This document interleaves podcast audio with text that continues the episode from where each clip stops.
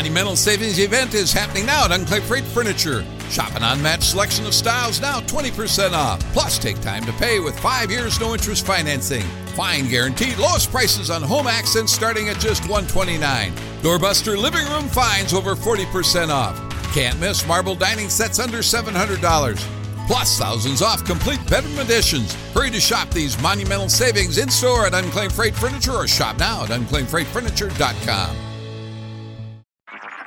आप सुन रहे हैं एच डी स्मार्ट कास्ट और ये था live Hindustan production smart cast काम शुरू हो चुका है। जी। तो मुंबई दिल्ली और अमेठी। मुंबई तो बहुत पहले छूट गया था तो हाँ दिल्ली और अमेठी है पर फ्राइड राइस तो वहीं जाकर बनाती हैं आप। जी। फ्राइड राइस तो वहीं जाकर बना नहीं आ, आप। रूबिका जी मुझे लगा एबीपी न्यूज़ में कम से कम सही न्यूज़ आएगी। वो फ्राइड राइस जो पक रहा था वो दिल्ली में ही पक रहा था। दिल्ली में पक रहा हाँ दिल्ली में पॉलिटिक्स के साथ साथ घरों में खाना भी पकता है। हाँ ऑफ़ कोर्स जिन लोगों को नहीं पता है खिचड़ी जिन लोगों को नहीं पता है स्मृति ईरानी जैसा अभी शशि जी कह रहे थे कि अलग अलग किरदार निभाती है और बहुत खूबसूरती से निभाती है। इंस्टा पर आप इन्हें फॉलो करेंगे तो आपको यकीन नहीं होगा कि ये जो संसद में दहाड़ती हुई मंत्री हैं, वो वहाँ इंस्टाग्राम पर अपने परिवार के बारे में, अपने बारे में, अपने हैकट के बारे में देश और दुनिया को बताती हैं। स्मृति किस तरीके से आप ये सारी चीज़ें एक साथ डील करती हैं? मतलब देखिए, आपके पास महिला एवं बाल विकास मंत्रालय है, स्मृति।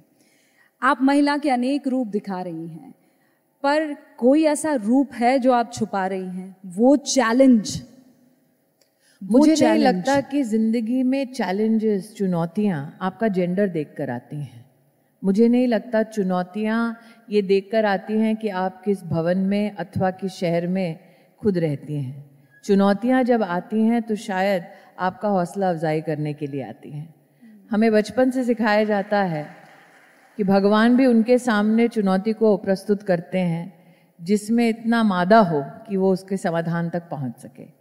और शायद प्रभु की असीम कृपा रही कि जब जब चुनौतियाँ मेरे सामने आईं, तब तब प्रभु की कृपा से मैंने समाधान तक या सफलता तक पहुँचने का प्रयास किया और उस प्रयास में सफल भी रही।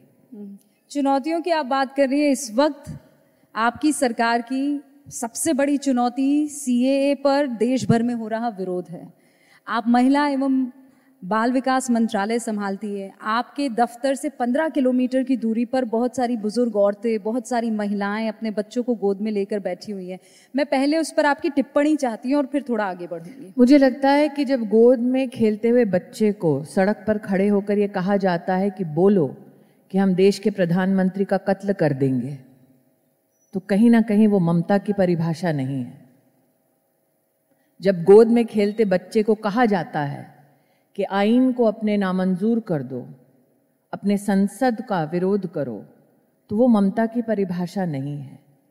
गोद में बिलखते खेलते बच्चे को जब चार महीने की ठंड में मार दिया जाता है तो वो जिहाद का प्रतीक नहीं है।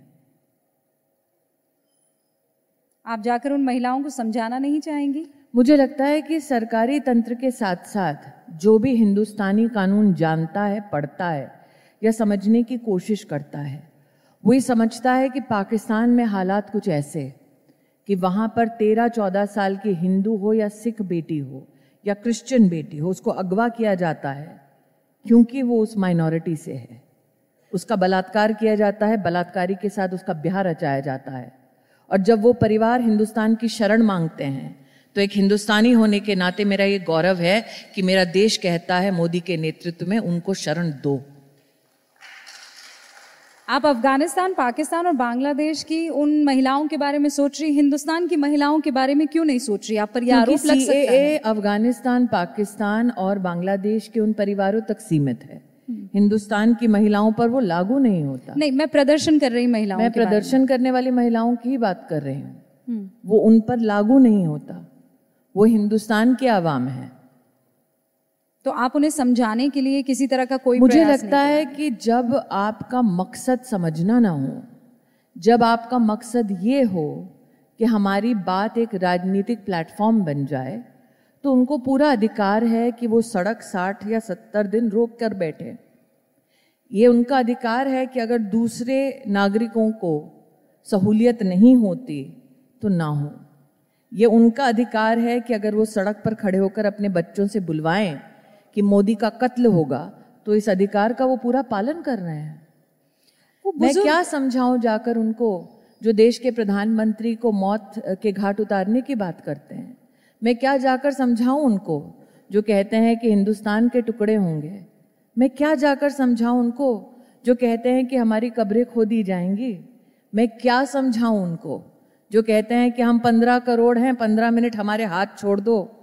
मैं क्या समझाऊं? मैं मात्र इतना कर सकती हूँ कि जो हिंदुस्तान में विश्वास करते हैं, उन्होंने भले ही मोदी के लिए वोट किया हो या ना किया हो, उनके संरक्षण के लिए अपने मंत्रालय के माध्यम से पोषण अभियान में हर गरीब महिला के पास सुविधा पहुंचाऊं, ये मेरी ज़िम्मेदारी है जिसका मैं निर्वाह कर रही हूँ। तो आप ये कह रहे हैं कि आप अपना काम करते चली जाएँगी कर्तव्य करती चली जाएँगी लेकिन अगर इस तरीके जैसे से अटल जी ने कहा था रूबिका जी कर्तव्य पथ पर जो मिले ये भी सही वो भी सही वरदान मांगूँगी नहीं। जो डर और जो भय है स्मृति मैं उस मैं उस डर को आप आप रुबिका जी माइनॉरिटी परिवार की हैं। मेरी नज़र में अगर आप आपको देखूँ मैं तो मेरा ये मानना है ये हिंदुस्तान सबका है इसमें माइनॉरिटी मेजॉरिटी कोई नहीं क्योंकि आप भी उतनी हिंदुस्तानी है जितनी कि मैं। आपको डर लगता है अपने देश में? कतई नहीं। खत्म। मुझे डर नहीं लगता है क्योंकि मैंने सीए का वो पूरा जो खाका है वो पढ़ा है। वही मैं कह रही हूँ। मुझे डर इसलिए नहीं लोग हैं लगता है ऐसे जो उस प्लेटफॉर्म पर जा रहे हैं। सलमान खुर्शीद टाइप जो आज़ादी के नारे दिलवा रहे हैं। इतने वरिष्ठ वकील हैं। क्या उनकी ज़िम्मेदारी नहीं कि कौम को बैठकर समझाया जाए कि ये कानून जो संसद का है क्या इस देश का संसद देश के किसी भी नागरिक के साथ ऐसा पक्षपात कर सकता है? ये कौन मान सकता है? कानून पक्षपात नहीं कर रहा है लेकिन जो बयान आ रहे हैं वो साफ़ तौर पर दिखा रहे हैं। कानून का विरोध में ही तो बैठे हैं।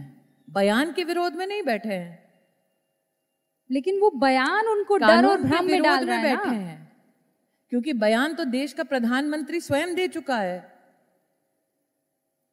इसीलिए कह रहे हूँ कि कानून के विरोध में बैठे हैं संसद के विरोध में बैठे हैं आइन के विरोध में बैठे हैं हिंदुस्तान के विरोध में बैठने का अधिकार है उनको बयान के खिलाफ नहीं बैठे हैं। नहीं एक एक गोल पोस्ट चेंज नहीं हो सकता रूबिका जी। एक एक माहौल बनता है ना उसमें कानून आ गया कि माहौल बयानों का आ गया। हमको ये निर्णय करना पड़ेगा। कि अगर देश की आहुति देने का माहौल बनाया जाता है तो क्या हम उसमें स्वाहा होने को तैयार हैं? ये निर्णय हमको हिंदुस्तानी के नाते करना पड़ेगा। तो आप उनको छोड़ देंगे अकेला? वो मेरे साथ हैं क्या? मुझसे बात करने आए जो मैं छोड़ वो हिंदुस्तान का छोड़ा हिस्सा है हिंदुस्तान का हिस्सा है और इसीलिए उनको हिंदुस्तान की सरकार हिंदुस्तान की आवाम हिंदुस्तान की हमारी जुडिशल बॉडीज पूरा अधिकार देते हैं कि आप बोलो ना। आप बोलो, आप सड़क को ब्लॉक करो, आप भारत के टुकड़े होने का नारा लगाओ, अगले दिन आप हवन करो, तीसरे दिन आपको जो करना है करो। लेकिन रूबिका जी, कहाँ ये लिखा है? कि आप बोल रहे हो तो ये मेरी मजबूरी होनी चाहिए कि मैं आपके पास आऊँ और जो समय मैं किसी और औरत की मदद करने के लिए लगा सकती हूँ, उस समय को मैं वहाँ पर दूँ। आज जब मैं आपके साथ ये समय बिता रही हूँ, शशि जी ने कहा ना कि स्मृति ने एक बार कह दिया था कि मैं नहीं आ सकती। क्यों नहीं आ सकती? अभी हम लोग बैठकर पॉक्सो का कानून है जिसमें शारीरिक शोषण बच्चों का ना हो उसके तहत हर ज़िले में बहुत सारी सरकार की इकाइयों के साथ जा रहे हैं ताकि हर ज़िले के स्कूल को हर ज़िले के काउंसलर को हर ज़िले के प्रशासन को हम लोग एकजुट कर सके ताकि बच्चों का संरक्षण हो सके। अब आप मुझे बताइए मंत्री के नाते क्या मुझे ऐसे कार्यक्रमों में और ऐसे प्रयासों में समय नहीं देना चाहिए। या मुझे भ्रमित होना चाहिए कि हाँ आज ये हेडलाइन है तो मैं हेडलाइन को चेज करूँ समाधान को चेज ना करूँ।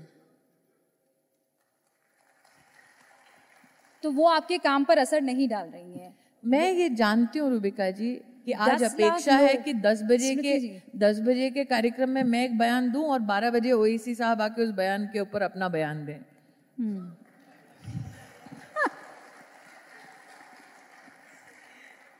अच्छा ये जो बयानों का खेल है एक और सोशल मीडिया पर ट्विटर खेल भी बड़ा चलता है।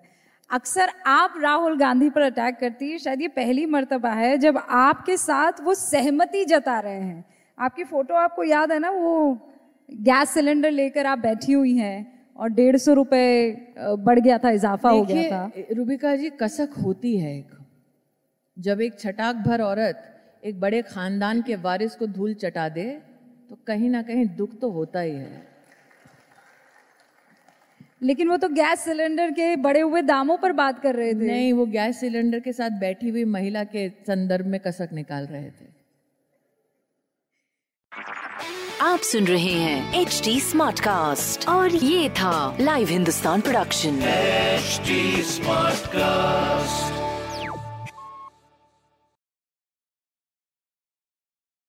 I'm Annie Apple, and I'm here to invite you to come and listen to my new podcast series, Raising a Pro. It's the most intimate sports related conversations you will hear.